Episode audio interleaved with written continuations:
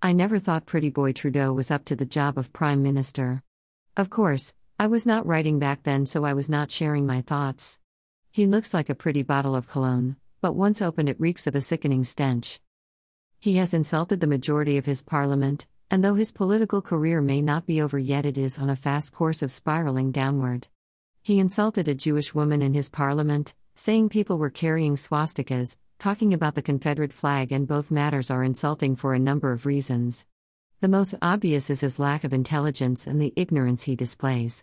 He is a type of Putin but without the prowess or intellect of the former KGB operative.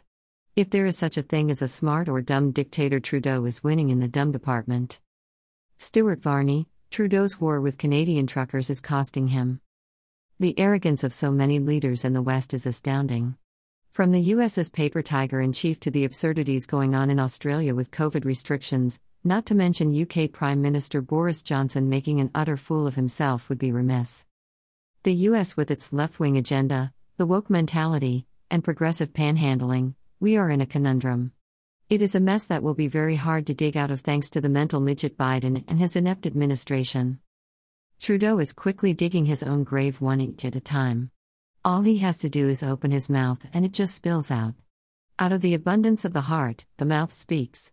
We had all better listen because the West as we knew it is gone and communism, socialism, and dictators are the way of the future.